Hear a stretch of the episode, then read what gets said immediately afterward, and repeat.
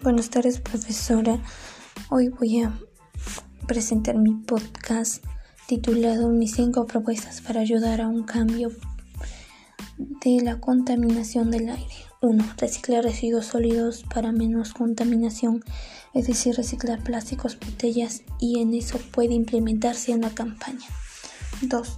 Usar más la actividad en bicicleta que en automóviles, o sea, el carro, porque el residuo de los automóviles al momento que quema el combustible es su proceso libera partículas pequeñas que contaminan el aire. 3. La siembra de árboles para un oxígeno más limpio, ya que ellas desechan el CO2 a través de la fotosíntesis. 4.